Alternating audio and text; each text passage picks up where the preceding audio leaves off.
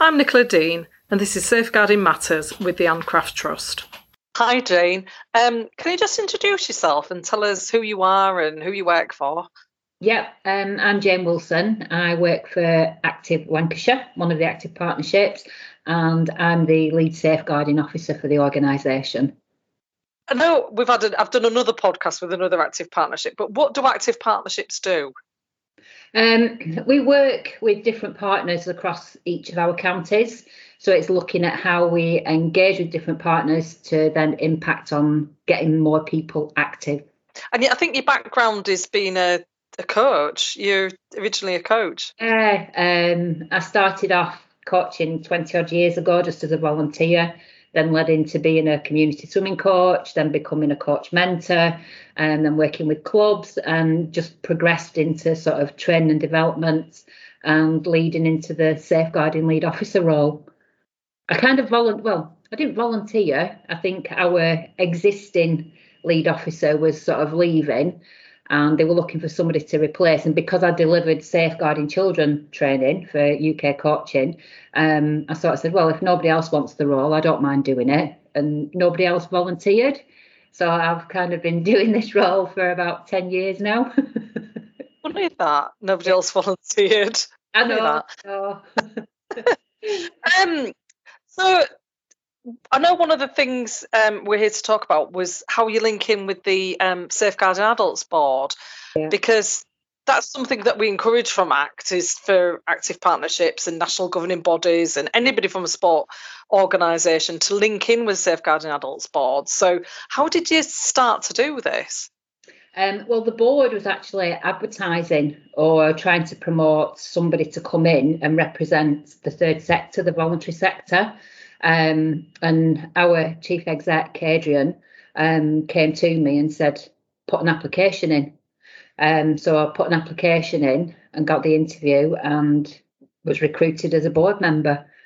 Um, and it's just, I think when I first went onto the board, I sat there and thought, why am I here? I don't understand anything that they're talking about. What is this language? What's the DoLS? I had no idea of some of the stuff that they were they were mentioning. Um, but luckily, I got mentored um, by a lady who was the chief exec from Healthwatch, and she worked going in investigating in um, nursing homes and things like that, checking the level of care and safeguarding. So she really sort of supported me to get an understanding of what the board was about. Um, and it probably took me about 12 18 months really to sort of get into the swing of what the board was there for um, you know looking at serious case reviews. But a lot of it was aimed at the care sector and hospitals and things like that. So it, it didn't really sort of resonate with me within our sort of organization of what we do working with like coaches volunteers other people that deliver physical activity sessions for example so once I kind of got my head around what the board was and understood some of the terminology, then it was kind of like, well, what does that mean for us in the voluntary sector? All right, that terminology is too complicated. We want it in layman's terms. Um, so, you know, we've been working with the board. We had um, on the back of an incident that came about last year. Um, we we're now working with the board and I know you've been involved with conversations yourself, Nicola, around developing a guidance document. So when we're working with um, partners or we're commissioning them to do work for us, what is it we need to check? You know, what's the background checks we need to do? You know, checking the policies that they've got in place. You know, is their safeguarding policy robust? A lot of organisations we've worked with have experience of working with children and young people, and that's great. They've got the safeguarding policy linked to that but then they haven't got anything that links around safeguarding adults. So we've been doing quite a bit of work to sort of um, get things in place, and the board have been supporting with that. We're also looking at because within sort of sport and physical activity, people don't always understand the need around safeguarding adults because they all have this attitude well, we've not got anybody who's vulnerable, we've not got any adults at risk. So we're looking at developing um, a video um, just to sort of um, like a cartoon type, video, if you will, um, just to sort of explain what adult safeguarding is, what might what might a vulnerable adult look like you know domestic violence or somebody who's been neglected you know they're not being cared for for example in the home. Um, any sort of kind of hate crimes that they might see which you know could happen within organizations and different activities that people are running. Just to sort of really hot quick hard hitting information that will sort of stay with that person. So we're looking like a two or three minute video that we can then sort of promote so that's on our that's currently on the agenda for us to start developing, and that's working with the safeguarding board to do that. So is this for the sports sector or is it for the voluntary sector overall? Overall, so we'll have elements from different voluntary organisations as well as sort of your sport and physical activity organisations, and then we can put it out to everybody. Wow, so that's a proper regional um, video that's going to benefit so many people across Lancashire, isn't it? Yeah, absolutely. And lots of different sectors. Yeah, and it's something that we can put on our website. We can put it in training courses that we're delivering. You know, just so people have more of awareness. Put it out in newsletters. You know, that people can just, you know, if they haven't heard about safeguarding adults, you know, a lot of sports do have adult participants, adult athletes um, but they don't always see that they might potentially be at risk. And especially on the back of COVID, we've seen a massive increase in um, adult concerns. And as an active partnership, um, I think in the last three years we've had one safeguarding incident relating to children. And that's one of the benefits really of being with the board. Anything to do with sport and physical activity, they kind of refer it to me to sort of support the organisations with. And then um, it's just having access to that expertise. You know, I still get stuff that comes through and it comes through on, you know, telephone call or an email, and I think, oh, I have no idea where to start with this. Right? Who can I, whoever got on that board that's that that's their area of expertise that I can just sort of say, look, this is what the query I've got. How do you recommend that I deal with this? Wow. So yeah. you've got this whole group to call on because yeah. it can be quite a lonely thing, can't it? Being a safeguarding lead in an NGB or in an active partnership, you can sometimes feel like you're on your own. You do, and I think some of the concerns with the adults that we get, they take so long to deal with. Like the safeguarding role is not my full time role; it's just something add on that I do. Um, but we've had a couple of issues. One took two weeks to deal with, one's took sort of seven or eight days, you know, and that's taken away from your full time role. So it's having more experience, more knowledge, more understanding of how to deal with some of these things. And I am, I think I've been blessed that I, have got this connection with the adult board. I really have. And I, I would say to any sort of active partnership, just, you know, contact the business manager of the the board, have that conversation, see if you can get involved with the board. Um, you know, they can use some of our examples of how it might benefit in their county. You know, it, it just, like I said at the beginning, it was like, why am I sat here? I don't understand it. But now I don't think I could be without it. You know, and the relationship that I have with the business manager and some of those members, it, it's fantastic. I just I can just pick up the phone or I just drop them an email and just say, look, I, I just need a bit of help or a bit of advice. And you know, it's it's invaluable, isn't it, to have that? You know, I'm not a safeguarding expert. I don't do it as a full time job. Um, you know, I'd love to be the font of all knowledge around safeguarding. That'd be amazing, but I'm not. well, I remember you starting it actually, and I remember you coming to a safe to a safeguarding in sport uh, conference that we're running, yeah. and you start you just started and you were saying these are some of the things I'm finding. I don't understand the language, yeah. and now you you are understanding the language because you're working with these people. But do you think this benefits to the um, active to the safeguarding board as well? Do you think they're benefiting from you being there? Yeah, because I'm sort of challenging them because they have to work with the voluntary sector, and that's quite a wide sector. You know, there's all types of different organisations in there.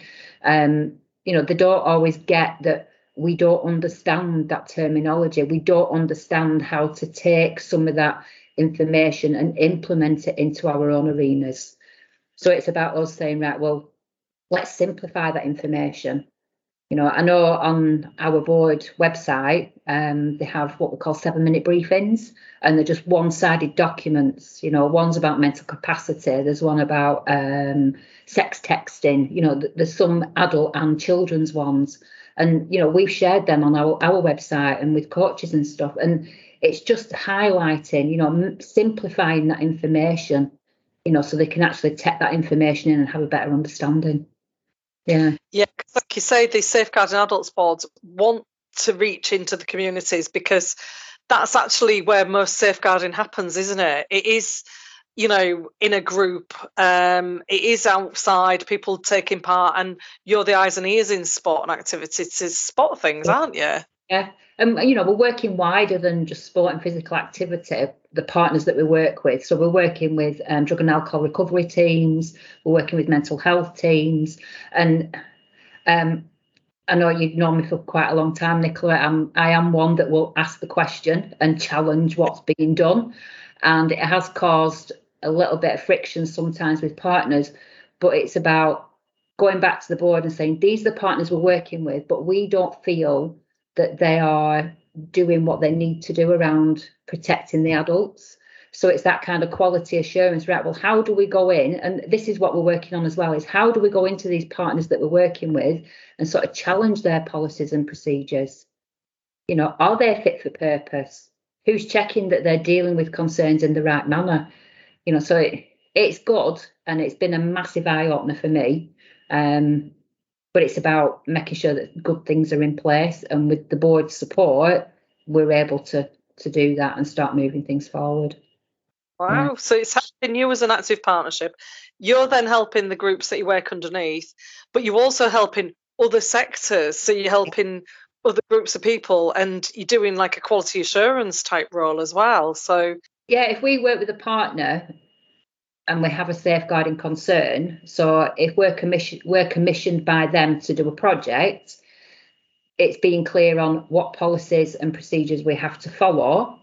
All right. Sometimes that's not always agreed. So it's only sort of later down the road when you've got a concern that you you find out, well, actually, which policy are we following? Um, and then going back and sometimes things have not been dealt with effectively. So we can't, you know, I, I, I, would go back to the board and say, look, this is the concern that I've got. I don't feel it's been addressed. How do we now quality assure what that what that sort of sector's doing? Wow. Yeah, proper organisational learning, isn't it? Oh, so yeah. that part of the safeguarding adults board's role, isn't it? And you mentioned about the um, safeguarding adults reviews that they do. But yeah. even when it doesn't come to that, you're still seeing what's happening in sectors and bringing it through to the board. Yeah. If it might be seen as a lower level thing, but if you get that right, you then try to avoid some of the bigger things mm. happening as well, don't you? That yeah, preventative role. It's not just Lancashire. I suppose there's um, other areas that you know around adult safeguarding that you know, how do they check and challenge nursing homes and hospitals? It, that's a lot easier to monitor, isn't it? Whereas some organisations are not that easy because they're not as linked in with, you know, some of the operational stuff that we do within the board. No, they're not as regulated, are they? The, the, you know, the, people can set up something. Uh, there's no regulation from, and you you were somehow seeing this um, and through your funding really i suppose through the active partnerships you you know you're funding an organization and you can see what's in place yeah. and you can influence really. It's good. Um, i think um, i'm very much like a sponge when it comes to safeguarding. I've really got i mean people, friends and family say to me oh how can you do that job? But i love it and i, I want to i want i do. I want to influence the change so it, it, people get better supported. It's great because before we came on the call, I was talking about we um, we're talking about um, how do you create change? How do you create safer cultures? And everything that you're saying fits in with our um, safer culture, safer sport um, yeah. campaign that we're running. Yeah. So you are creating change. Yeah, absolutely. And I think you know it's. I sit on the National Skills and Development Group as well, and it, you know the adult side, the adult sector that we do within sport and physical activity, there's still so much work to be done. um, you know, safeguarding adults training, you know, just just getting people to recognise that that's as important as doing children's safeguarding training. You know, and you've been this for ever since I've known you. I think you've been recognising safeguarding adults training. And what, yeah. why do you think? Because you were talking a bit about it, but I think you've dealt with some safeguarding adults issues, haven't you? And yeah. so you know firsthand how important it is. Yeah, and I think you know we've got to come across away from that sort of um, mindset that oh well if it's a club i mean i'm still involved with the swimming club and you know the people still kind of have well that won't happen in our club. We, you know we don't have anybody that's an adult at risk or a vulnerable adult. You know well we're all potentially an adult at risk aren't we? You know especially on the back of covid with you know mental health and all that kind of thing. It, it, it is quite it's it's massively on the increase and we need to have more awareness of how to support an individual you know if they do hit crisis point.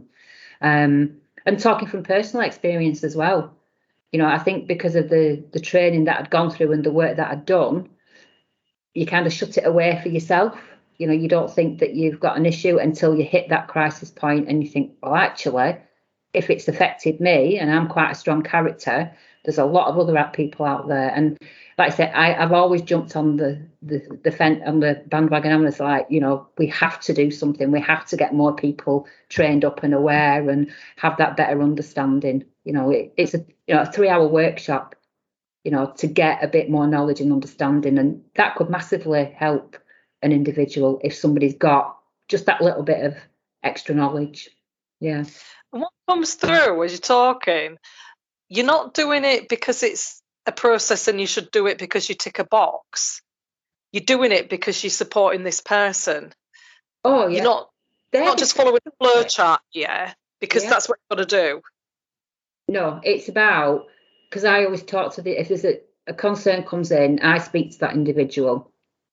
You know, going to do no matter what the report comes in, I will still speak to that individual and find out what's been going on, how they're feeling, you know, what's happened, um, what do they want? What yes. do they want to see happen? What outcome do they want? You know, what support do they feel that they need? And it, it's that.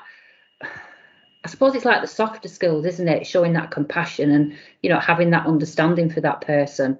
I might not have a clue of what that person's feeling, but it, it is about sitting down and saying, right, okay, this has happened. We know this has happened.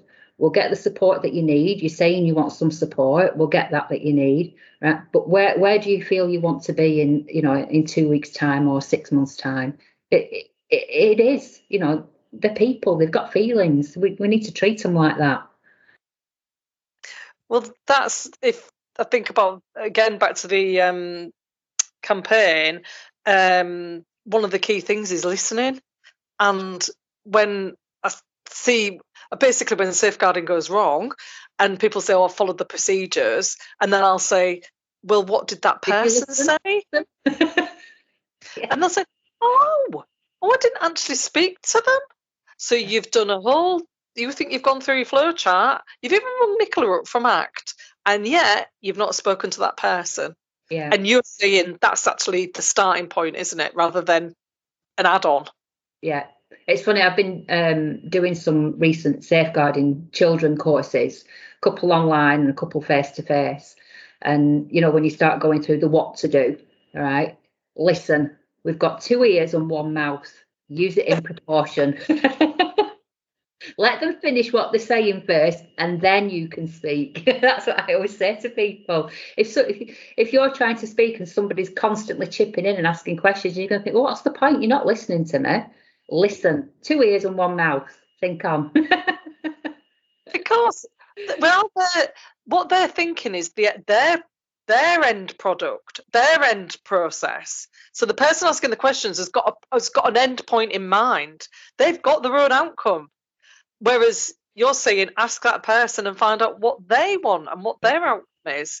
Yeah. And that's where we get into difficulties, I think, as professionals, because we think we've got the right outcome in our head, and yeah. it, ain't, it shouldn't be our outcome, should it? I remember um, a few years back, I'd just done the ASIST training, and um, I got a phone call, concerns about this male um, talking suicide. So I said, right, give me his number, I'll ring him.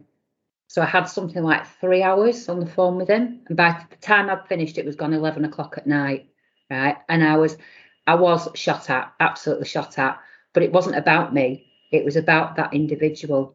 Um, and when I first spoke to him, he did have a plan. He knew what he was going to do, when he was going to do it, how he was going to do it. But through the conversation, it was kind of turning him around and thinking a little bit differently, like his thought process. And then two days later, he rang me back and he said, I just wanted to say thank you. And I was like, What for? That's that's what I do. He went, No, because you showed me that somebody cared whew, I was like, oh, really quite because dealing with it at the time, you you just go onto the kind of autopilot, don't you? You have the conversation, you know, you, you let them talk how they're feeling and things. But then afterwards it was like, wow, I've really had an impact on that person. And that's what it's about, isn't it?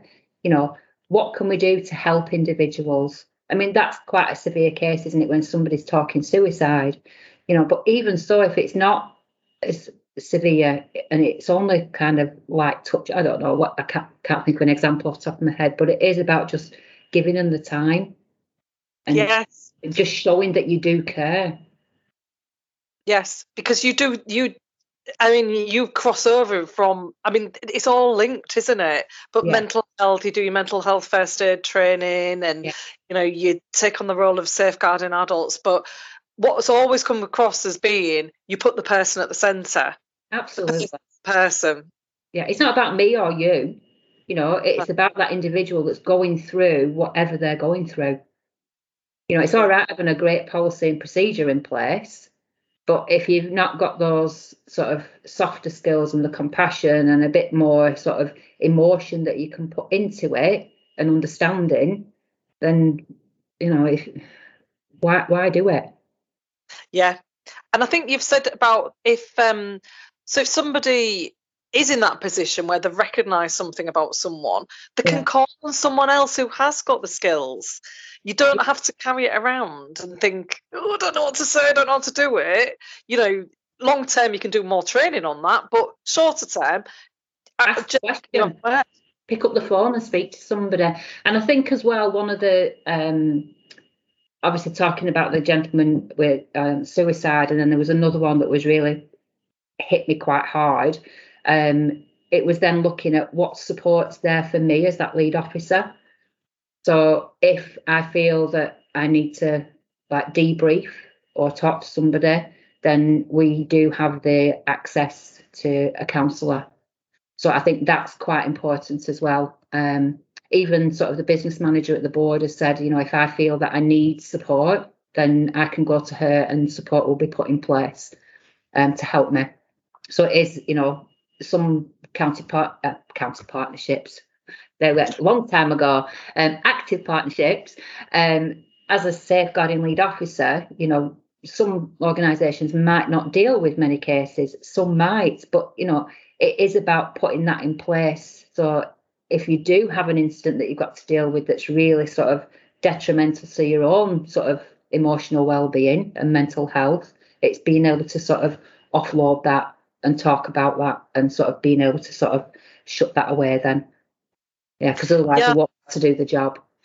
You can't do the job. No, it's it's putting on your emotional life jacket, isn't it? And I was just thinking about the work that um, UK coaching are doing. That's something that they're looking at is with coaching about who who supports the people who supports the participants. Yeah. So that's a big part because they've found that coaches take on you hear quite a lot as a coach, don't you? And you might have to deal with something, and afterwards it can rest heavy on you. So it's how you get the support. That's not kind of people don't identify that because we might be volunteers. I, you know, I'm a volunteer still. Um, they don't always see that that's needed because we're voluntary and we're in sport, and you know, if you've got something that is quite severe that you're dealing with, you don't know how that's going to impact on you. You know, whatever it is, it could be something really sort of very simple and uh, an easy process to go through, but emotionally that could trigger something that you you just don't expect. So it's it is being able to sort of speak to somebody.